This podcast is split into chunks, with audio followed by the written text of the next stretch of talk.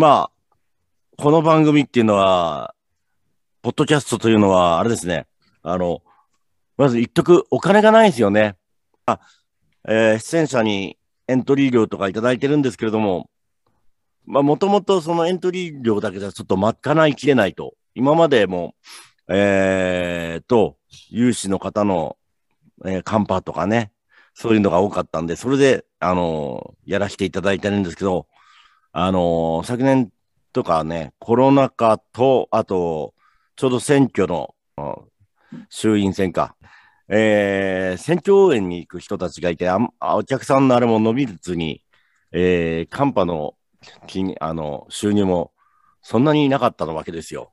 あのーもうちょっといろんな人にアピールしようかなと思いまして、こういう番組を、えーやらせていただきます。ちょうど、ね、あのー参院選も夏、間もなくなんですけれども、まあ、えーウクライナに、えーにあの、ソビエトが侵攻して、ビート、ロシア。ね、あごめん、ソビエト、ソビエトじゃない、ロシアだ、ロシア、はい。ロシアが侵攻、ロシアがね、侵攻して、戦争の恐怖がやっぱこう、えー我が国にもなんか、リアルになんか感じられて、えーそれがそのまま、えー憲法改正という流れに、ね、なってきてしまうかもしれない。結構、あのーウクライナのがあったから、あのー会見賛成の人がちょっと増えてんですよね、確か。ね。そうそうそう。上回っちゃったんじゃなかった？上回っちゃったんだっけ？そう。まみんな、ウクライナのみたいになるのが怖いっていうのがあると思うんですよ。その、なんで賛成する、会見賛成に回りそうなのっていうのは。ねね。俺で、でもこの会見っていうのが実は逆で、ウクライナ側じゃなくてロシア側になるんじゃないかという、うん。そういう方が僕は怖いと思ってるんですよね。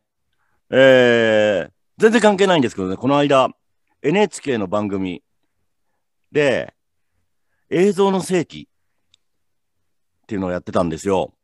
で、それで、それ、それ、俺、なんか録画してあって見たよ。うん見た？うん。見た。あ、見た見た見た泣いちゃったでしょ？もう、何回か泣きそうだったね。これがねそう。タイトルがですね、ベルベットの奇跡、革命家とロックシンガーというタイトルなんですよ。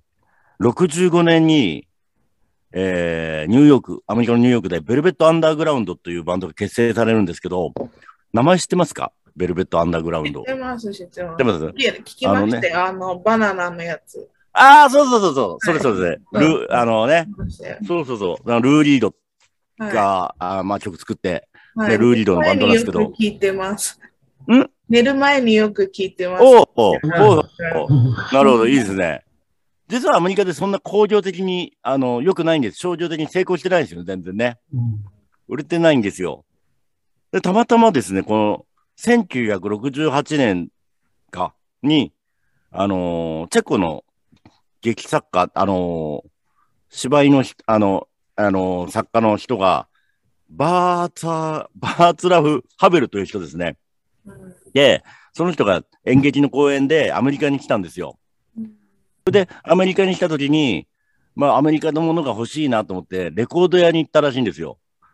そこでたまたま、手に立ったのが、ベルベット・アンダーグラウンドのアルバムだったということで、ちょうどその時に、あのチェコスロバキアでプラ民主化運動が起きて、あの流行って、それがプラハの春っていうんだけど、だけど、それが、その民主化を恐れたソビエトが軍事侵攻してくるんですよ。まあ、これを見てて、あ、今、ウクライナじゃんと思って、同じことやってんだなっていう思って、1989年までずっともうそのソビエトにあの支配されたままなんですよね。だけどなんかその89年にハベルっていが、うんあの大統領になるんですよ。それでまあ民主化されるんだけど、血を流さずに緩やかにあの起こった民主化だからベルベット・レボリューションっていうらしいんですけど、でも本当はそのベルベット・アンダーグラウンドっていうあの名前から取ったという話があるんですよ。私、実はチェコって好うん。きで、あの、うん海外旅行あんま行ったことない人おなんですけど、うん。行くならチェコ、ポーランドの、あの、うん旅をしたいと思ってて、はいはいはいはい。あの、なんでもうんきっかけは、あの、うん。うん。漫画、モンスター、浦沢直樹の。モンスターがそこチェコが出てくるんだっけ？そう、あれが結構ドイツの西側、東側の話とか絡んで、うんうんうん。ェコが結構メインで出てくるんですけど、ほいほいほいほいほい。えーそう。ルーリードって見たことあります？あ、ライブ。ないで。ライブはないかな。俺ね、ライブ2聞いてる、音楽はんですよ。聞いてるけど、うん。ライブは見もうだって、だって、2013年に亡くなってるからね。うんまたフジロックで見たんだけど、フジロックの時ってみんな、あのールーリードってレジェンドだから、こう、若い人たちが行くじゃないですか。なんか、あのー乗ってくるのを嫌がるような選曲とか演奏するんですよ。そうすると、あのー何、モッシュピットの方にいる若い子たちがどんどん帰ってくるんだよね。で、なんかアンコールあったんだけど、アンコールでいきなりやったのが、音響のノイズ系のを鳴らしながらのポエトリーリーディングっていうね、そしてまたどんどんお客さんが入ってくるの、そういうステージでしたね。天の弱ですね。天の弱。天の弱ですねな。んか、ボブボブ・ディランもなんかあ、そう、ディランもそうだよね。やったんでしょ、日本でデ。ラもそディランもそうう、。やってる。ギター置いてあるんだけど、ギター弾かないからね。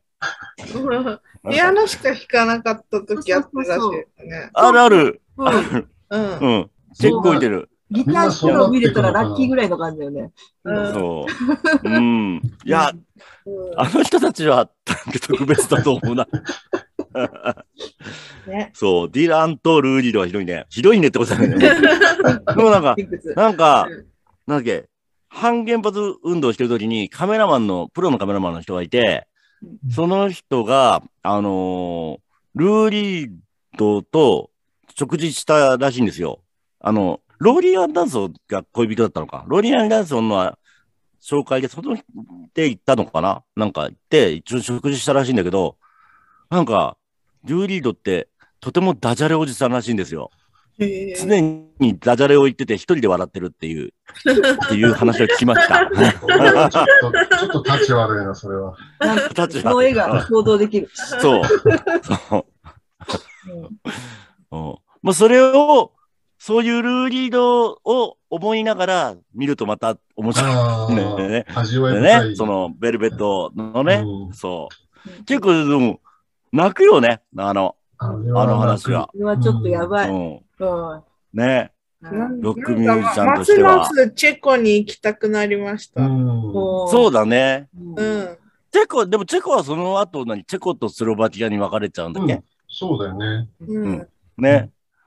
そのあれはちょっと俺詳しくないんだけど、どどうどうなんでしょう？高山教授とか分かります？チェコとスロバキアの。もともとちょっと違う民族なんですよ。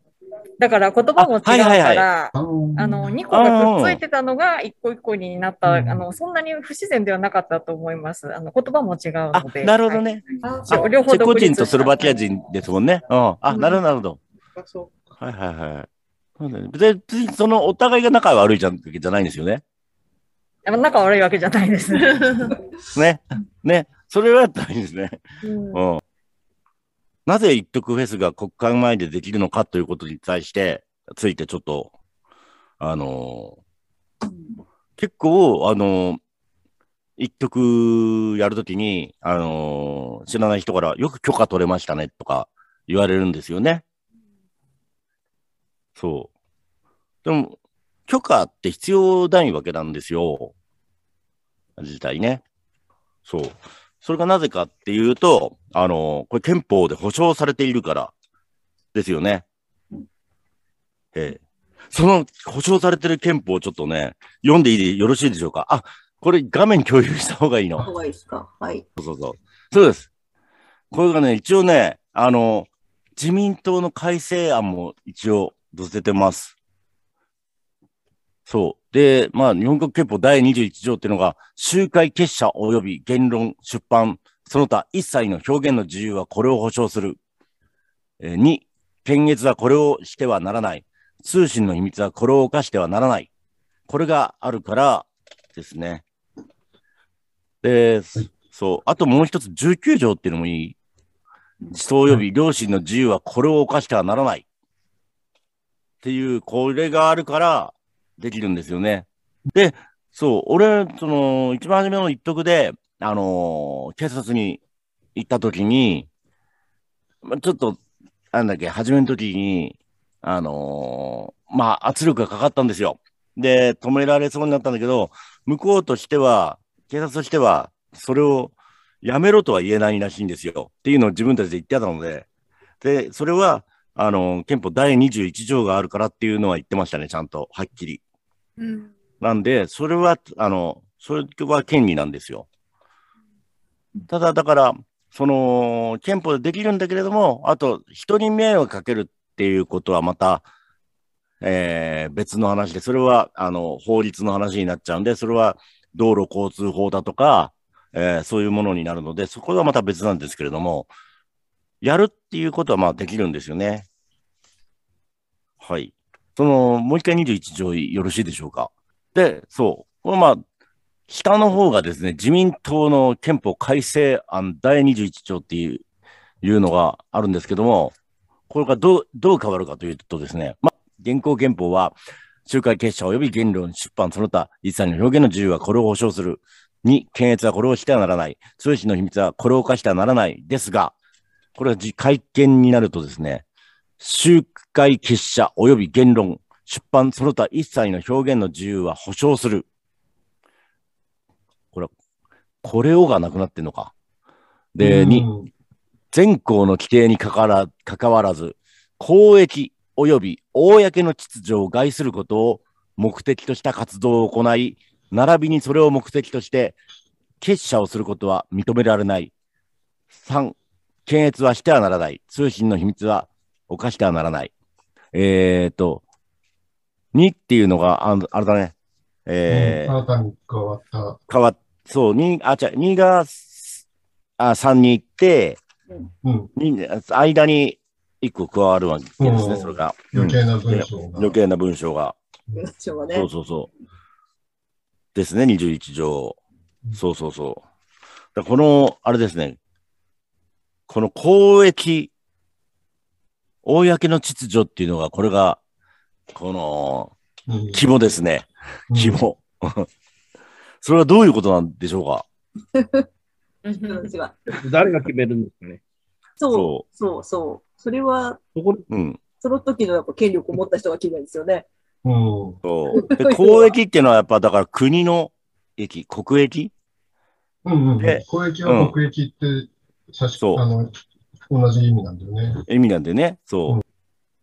公の秩序は自民党の秩序と同じでないかと。うん。この秩序ってところが法律じゃない、法律って言葉を使ってないところが問題があるんですよね。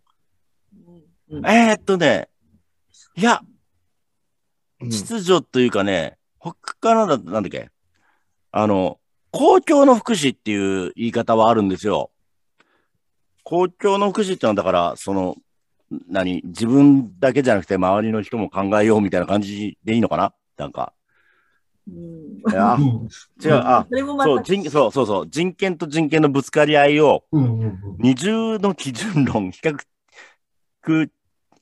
え？比較、少量論を用い、均衡の取れた解決を見て、この難しい言い方だな。あの、だから人と人がぶつかるときお互いちょっと思いやろうよみたいな感じだよね、どっちかっていうとね。うんあのわかりやすく言うと。うん。あれでしょ、あのーうん高山、高山教授の方が詳しいのかな？あの、うん。うん。公共の福祉に関しては。